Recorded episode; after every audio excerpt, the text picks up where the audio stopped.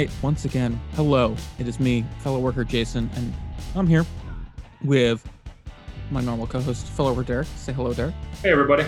And a guest, fellow worker Matt, who uh, is going to talk tonight about social workers uh, in general. Uh, Matt, say hello. Hi, everyone. How's it going? Like I said, we're going to talk about social work today, something I know nothing about. So why am I here?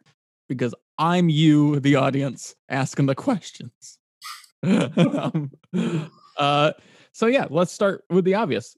What encompasses social work uh, as a, a career? What encompasses social work as a career? Well, I would say that social work is basically about the delivery of vital services. So, this looks like a profession which is involved in either directly providing said services in the form of individual therapy, group therapy, or other modalities of therapy, or by working in an organization that seeks to connect people who do not have some sort of vital resource to said resources. So, on that side, what we call the macro side, that could involve working for a housing authority, which connects people who do not have homes to a source of stable housing. Or you could work for, for instance, Washtenaw Community Mental Health, which not only employs doctors, which prescribe psychiatric medicines for people, but also employs social workers who help their clients sign up for Medicaid, sign up for food stamps, or access vital government services in that way. And if you want to follow the National Association of Social Works definition, uh, social worker is someone who has either a bachelor's or a master's of social work.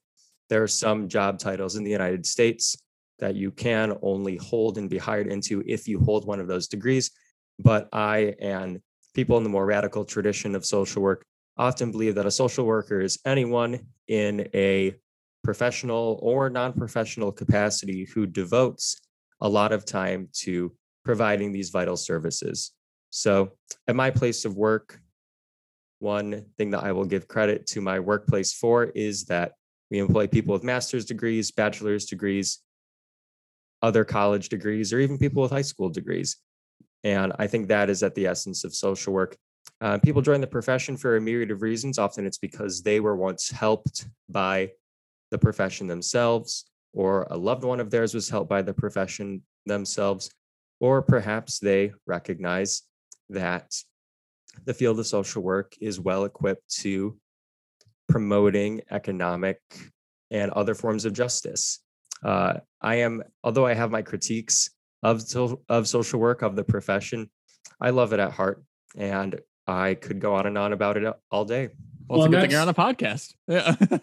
and well, that's also you know you know I, I I can't speak nearly as eloquently to the to the subject matter as Matt, but wherever I have been organizing, I'm not a social I'm not a social service worker. Um, and I'm not an expert in the field, but like one of the things that continues to blow me away is the sheer number of things that social service workers do. And that's why I actually refer to them as social service workers because social workers seems so much more narrow. But when you think about like the industry of social work, it's like people who support the homeless, who work in homeless shelters. It's people who work at like rehab facilities, folks who work at like placement centers. It's caseworkers. There are caseworkers like like who who you wouldn't even necessarily think you wouldn't even necessarily think of them as social workers in some cases, but they are doing social service work. Um, so it's it's an incredibly encompassing and very diverse field that does a lot of human support. Right.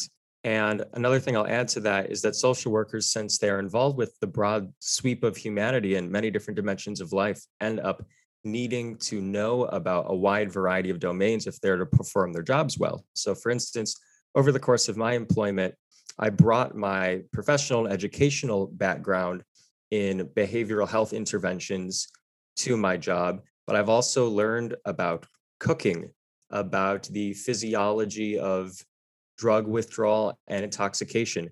I've learned about basic handiness and construction because our wonderful Medicaid funded facility, insufficiently funded facility, uh, is liable to break down sometimes, and everyone has to pitch in in fixing it.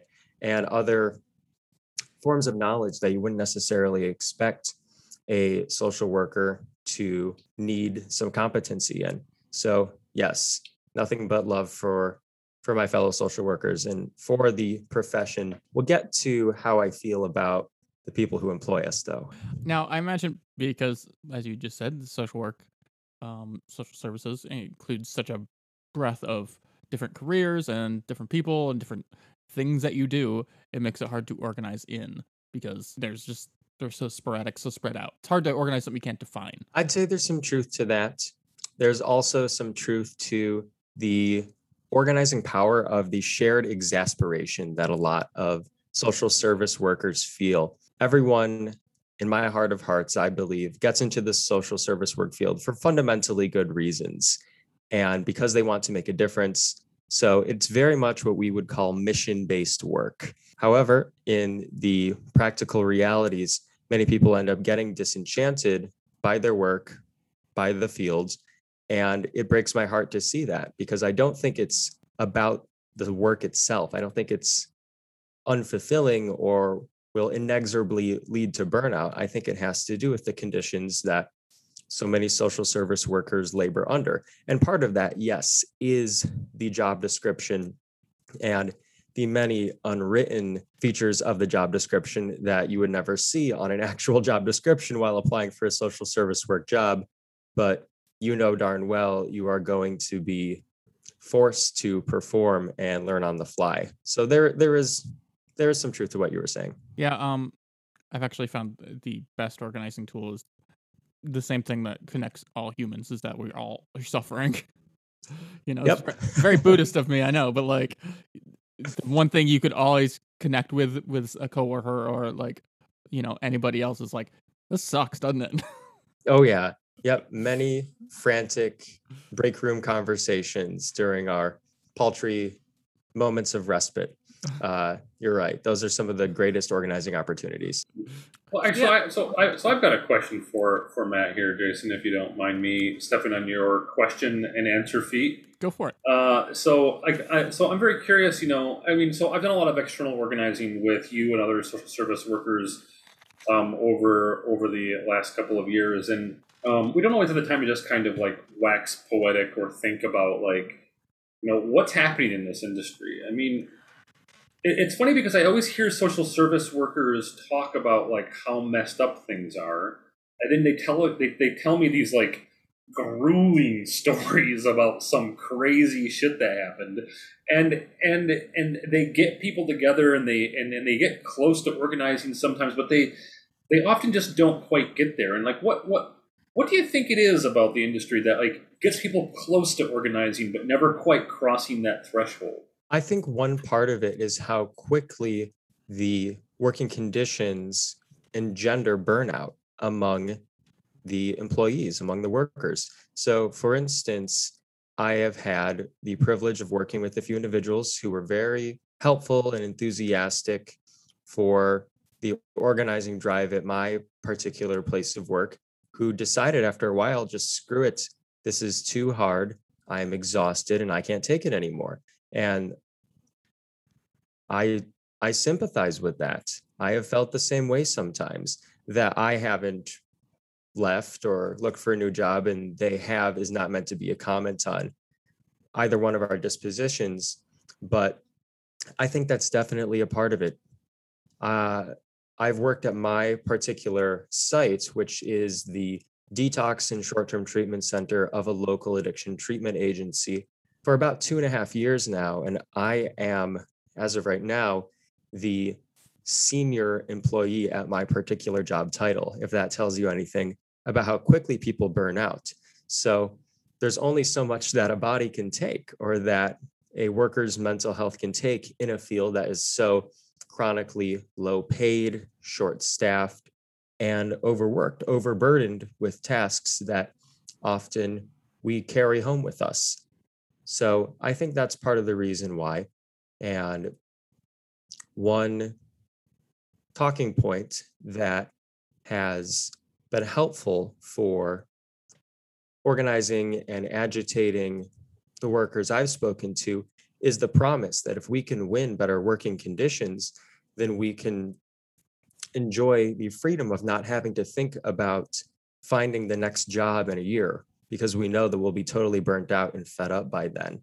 It's that rat race to hop from one social service job to another that I think characterizes a lot of social service workers' experiences. So I think it's a great talking point to show people that we can get us all off this stupid treadmill of burnout if we all stand together. Yeah, I imagine with the nature of the work that like it, it is more mentally taxing than like say, you know, my job answering a phone or something because you're dealing with parts of society that need help lifting themselves out of the bottom rung, you know.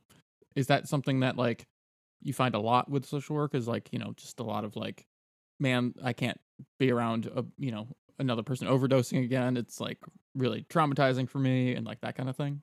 Well, thankfully, most of us in our professional training or in our lived experience, if you are, for instance, someone who has experienced a period of addiction yourself and is now trying to give the gift of recovery to others, that isn't my experience, but it is the experience of many of my of many of my coworkers whom I admire. Um, it can be very emotionally exhausting. There are some days that are rougher than others where you are the one responsible for helping someone forward an emotional crisis of some sort. And that comes with the territory. That I think is something that most social service workers relish playing a part in uh, and seeing someone through to the other side of a crisis. So, from that perspective, I don't think that social service workers who are engaged in organizing are angling to divest themselves from emotionally or mentally fraught situations. But what I think many people in the industry are crying out for is a solution to the chronic understaffing. It is one thing for me, for instance, who has been at this for a couple years now, to devote, say, 30 minutes or an hour to sit with one of our clients and patiently listen to them recount maybe a traumatic experience that they had. It's another thing entirely when I have to sit up from my chair and tell this client that I'm sorry, we have to move on because I am also responsible for doing laundry and taking out the trash in my facility. And there are clients who are experiencing substance withdrawal whose vitals I need to take at the same time. Vitals meaning their blood pressure and pulse and temperature. So, for instance, at my particular place of work, there is typically only one to two counselors who are quote unquote on the floor with our clients at a given period of time. There might be a couple other counselors in the building who are answering phones or doing other forms of administrative work. But on average, it's one to two counselors for roughly a dozen clients. And social workers recognize that that is unsustainable.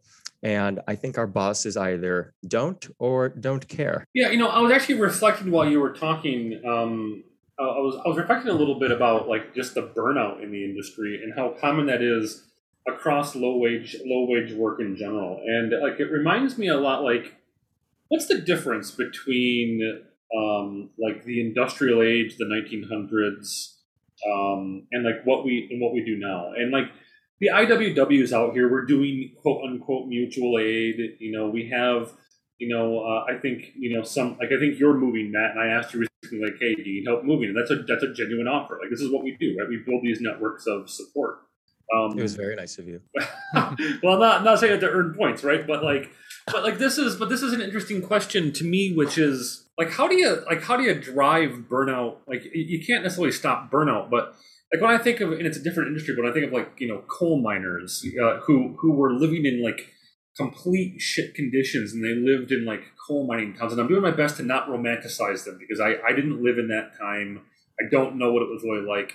But they had these very strong mutual aid networks. At least that's like the story, right? That's the that that's probably the romantic story where like they they knew each other, they they cooked for each other, they they formed um, support for one another um, they lived like in small areas together in many cases, and and like when you when you look at that level of support versus like what level of support we can offer now, like if you're a fellow worker at a job site who is organizing, and and we're sort of like, well, we can provide you some hardship fund access. We can, you know, we can invite you out to our once a week kind of mutual aid cooking thing that we do. Um, it like like the level of mutual aid is not quite the same, is it? And so I feel like it's a lot easier for us to burn out because the support networks just aren't there. And I'm thinking of a campaign, the Mighty Good Coffee campaign that we had, that was one of the IWW's branch more memorable ones. And one of the things that made that campaign so successful was just the degree to which workers had one another's backs. Like they cooked for each other, they help each other out. When customers were shit, like, you know, it wasn't just one person saying, hey, get the hell out of the store. It was every worker in the store saying, get the hell out of the store. Um, and that that culture made it so much more effective for us to organize there. I don't know. What do you, what do you like? Like, like, what do you think? Is that is that something that you can even build? Like, not just in the modern world, um, but like in particular in social service work. Have, have you have, have like what what do you think about that? I almost regard it as a sort of chicken and egg type question, where to debate whether solidarity drives organizing or organizing drives solidarity in this particular sector of the workforce is a question that I haven't devoted a lot of thought to, I will admit. But I think that's because I feel that if you attempt to foster one, you end up in the downstream fostering the other. So mm-hmm. the more we organize, I feel, the closer together we feel, and we begin to develop a sort of class consciousness where now that our organizing effort has been live for probably about the past eight or nine months, workers will surreptitiously text each other during staff meetings or will meet up either over Zoom or sometimes in person to discuss the messed up thing that our president said or that a supervisor of ours said.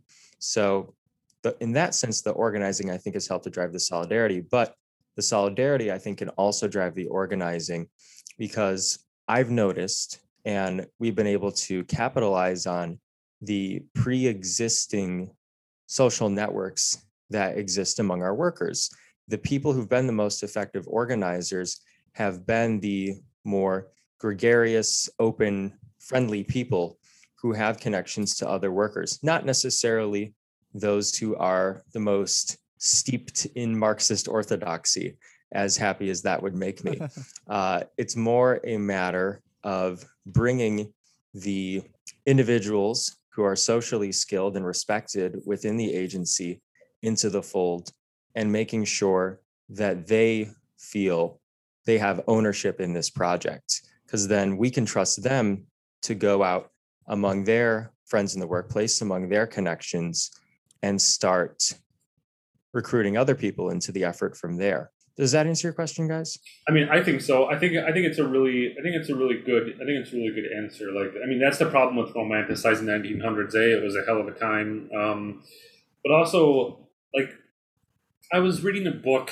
Uh, it's probably sitting on my shelf somewhere over here. I can't remember what it's called now. It's like it's like beaten up. It's like beaten down and rising up, or something like that. It's a, it's like a labor history book, and it it's fine. It's a little academic, but one of the things that really drives me batty about it, I like the number of like times I read a UAW worker in the book talking to someone about how, well, you know, the UAW, we gave you the weekend, and we gave you like we gave you a forty hour work week, which a lot of workers don't even have anymore. But regardless, we gave you a forty hour work week, and that's why we have to stand with our union. And you know, like that's that's an inadequate response to a person who asks the question like why should i get involved? Why should i support organizing in this space? I'm already tired as hell. I'm already beaten up. Like why should i care? And i think your answer to that like in your space is very is very salient in that you, you know you do start to do it's relational organizing right? It's knowing people building those relationships trusting one another being honest with one another um, shooting those those texts to one another is a good sign that you're building up relationships in that space, and that you know that is definitely um, real solidarity that you're developing. So. Yeah, and in a shameless plug for the IWW, I think one benefit of organizing with the IWW is that since it is not an organization which pays professional union organizers to decide whether a given workplace is worth investing in and instead empowers workers, I feel, to take action for themselves. I feel uses its organizers to train workers of any kind to stand up for themselves. That gives the workers themselves a sense of empowerment, and they don't feel that there is this new bureaucracy that they must contend with, whose deliberations and machinations they might not necessarily be a part of or be included in. Instead, they are the union and the union is them. Hmm. And that fact has been helpful in getting a few people involved in the organizing cause. At this point in time, not everyone in the workplace, much like workers throughout the country, are all that knowledgeable about unions because knowledge of unions and the presence in the average person's lives have been shunned and suppressed over the last few decades. So I think that the IWW's model of organizing has been helpful in showing people, in my workplace at least, that organizing is something you and your fellow workers do, uh, something where you take the ownership of the effort and make what you want out of it. Yeah, and I'll say as a for the um, for as as to the uh, you know 1900s versus now or whatever, um, and like the UAW being like, we gave you the weekend. It's like, what are you doing now though? like that was that was a long time ago. We got that. now what? And as for like you know the old coal mining towns, those coal miners still stand up for each other. They're currently on strike in Alabama for three months. They're still doing the same thing. And but like I think our needs in 2021 are much different than they were in 1903. You know, like it's not just feeding each other and making sure everybody has a house. It's like a a much more social, much more like divided divided up labor force and like you know there's all these different types of work now there's gig work and stuff so it's like this whole division that keeps us from having like you said class consciousness where like you know we don't see each other as the same and our needs because of that have become com- wildly different So I also, you know, one of the things that I hear when I'm organizing with social service workers is I've begun calling it the A word, um, and that is advocacy. I keep hearing this advocacy word, uh, like Uh, it comes up semi often. I hear about social service workers talking about how can we advocate for social service workers, and I hear some of them, you know, talk about the need to advocate on these issues, and and it's like for some of them, organizing seems difficult like difficult like they understand like they're not they're, they're- it's not it's not like they don't understand what organizing is but they fall back towards this like advocating model of of of engagement. And i wonder if you can talk about that if you feel comfortable talking about that at all like what does that what does that mean to you and like when you hear that word like well why don't we advocate on this issue like what does that mean for you Yeah, absolutely. So, advocacy is an action that a lot of social service workers engage in during their day to day jobs out of necessity. Advocacy might look like me sitting with a client who, because of their educational and professional and class background, hasn't been uh, inculcated into the middle class ease that helps you to navigate bureaucracies. So I sit down with this client and speak with a government official, a social uh, a social services official to convince them that this client needs Medicaid. Or I might sit down with a client's bank and help to help to form a platform for the client to speak for themselves, to back them up essentially. And I say that this happens out of necessity because sadly, our world is structured in a way that stacks the deck against a lot of people who deal with addiction.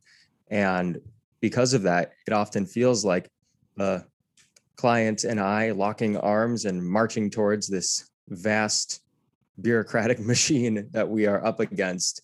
Our goal ultimately being connecting the client with some essential service that they absolutely need. And that is part and parcel with a lot of different social work jobs. So I think that a lot of social workers reach for the word advocacy when discussing organizing because it almost rhymes with an activity that they are familiar with. And so, in my own organizing campaign that I'm co chairing, the word ad- advocacy has come up a few times, and I've been encouraged by some social workers whom I deeply admire and respect to go out and sit down with our boss and advocate for the workers as a whole.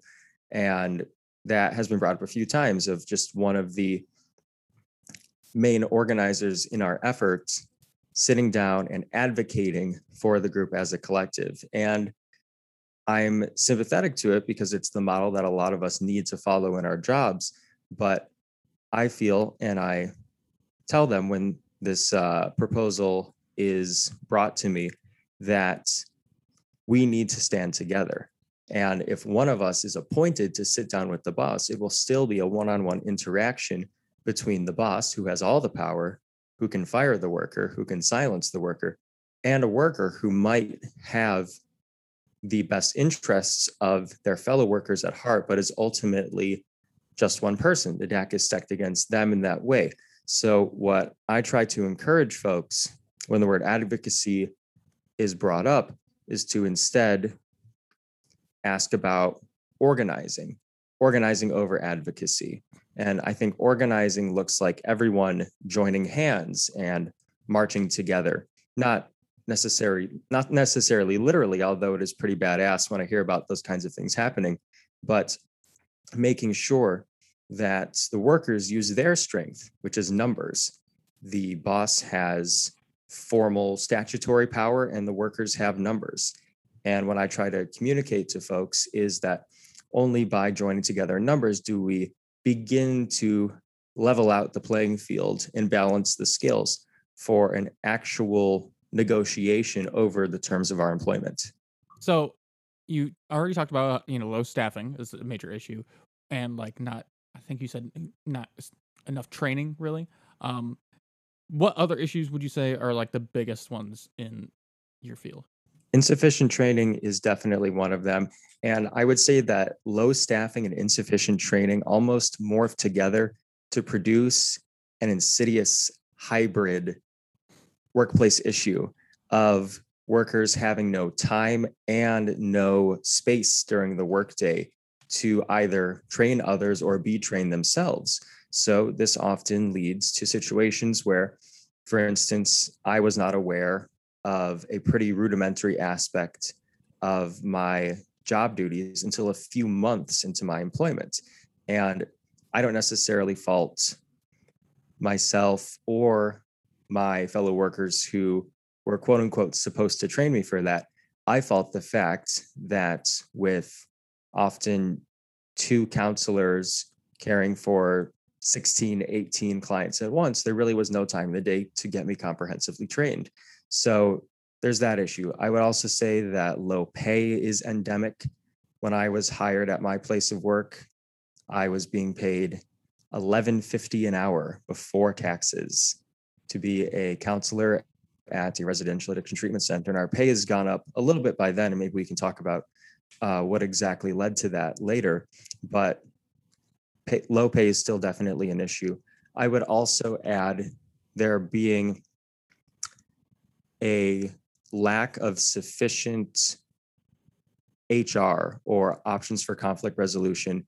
Uh, one management talking point that I've heard deployed on a few occasions is why do you need to go to HR or why why do we need to pay staff members whose primary goal is to resolve conflicts between workers?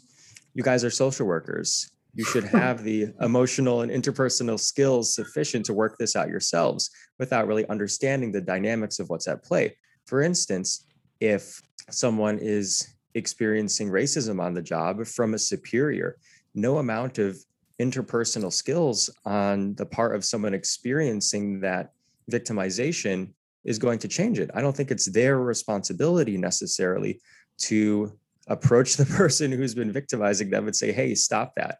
It's in fact the job of a competent and fully funded and furnished HR department or other administrative department. And that's just not the case at my workplace, for instance. And another workplace issue that comes up is insufficient professional development opportunities. Um, that's pretty much what I can think of off the top of my head at the moment.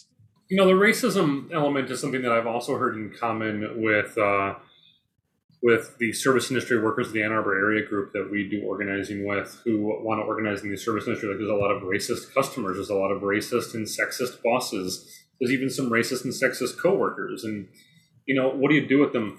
I will say that in my experience, like I'm not saying get away from HR because having an HR person who does their job, but HR is often there to protect the boss, right? Like that's that's often who HR is who HR is there for.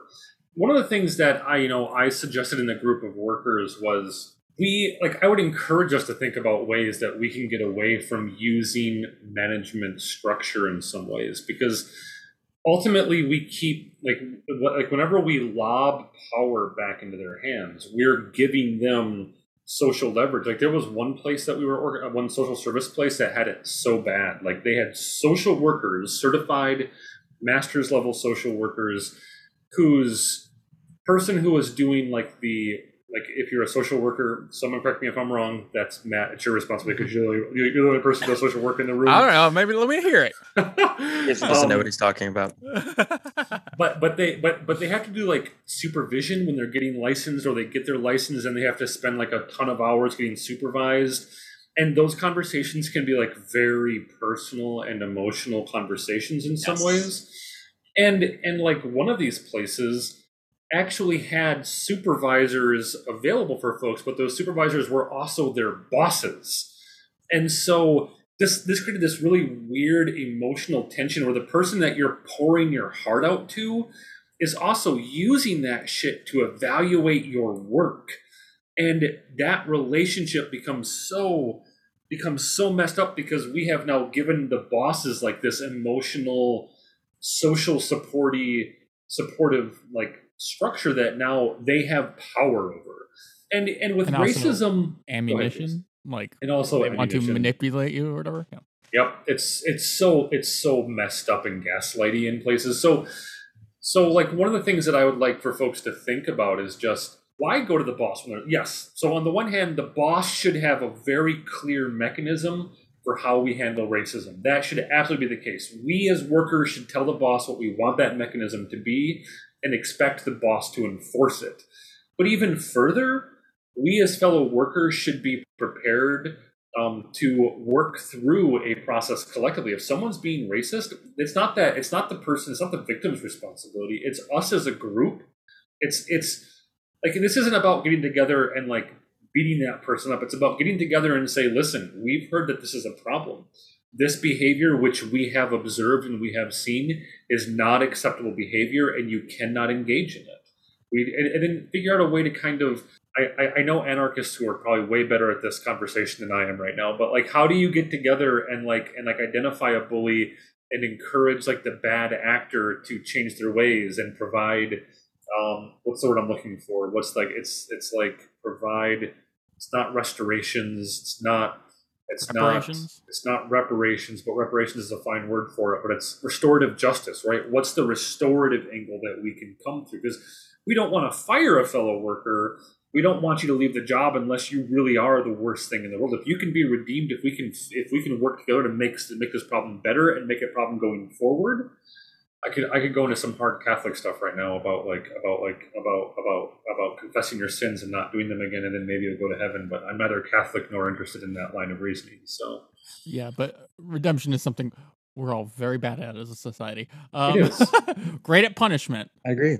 Not so good at the the past that. Um, one other uh, speaking, it kind of relates to what Derek was just saying. Um, is I from what I've heard, from hearing reports about social circle, social service workers organizing is a lot of uh, manipulation goes on in the field where like like Derek was talking about the pouring your heart out. No, but also um for like uh like you said, some people who have had addiction then go to work to help people who have addiction, and then they will use that against them in some ways. Like they'd be like, "Oh, we'll give you room and board, and you know now you're better now." But hey, if if you mess up, you might go back and like they threaten them with their past. And that seems like a dangerous thing to be involved in.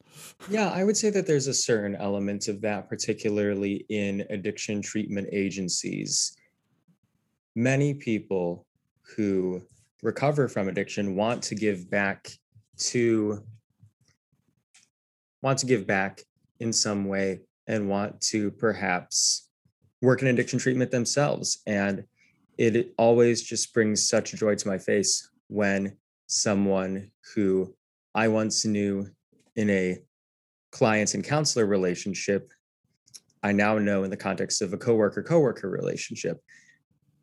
It's unfortunate, though, how management, I believe, tries to guilt said individuals into accepting crappy working conditions. I can't speak too much personally to this because number one, I'm not in recovery myself. And number two, not a whole lot of examples come to mind, but I see on some workers' faces a sort of guilt over the prospect, over the possibility of standing up to their boss in some way.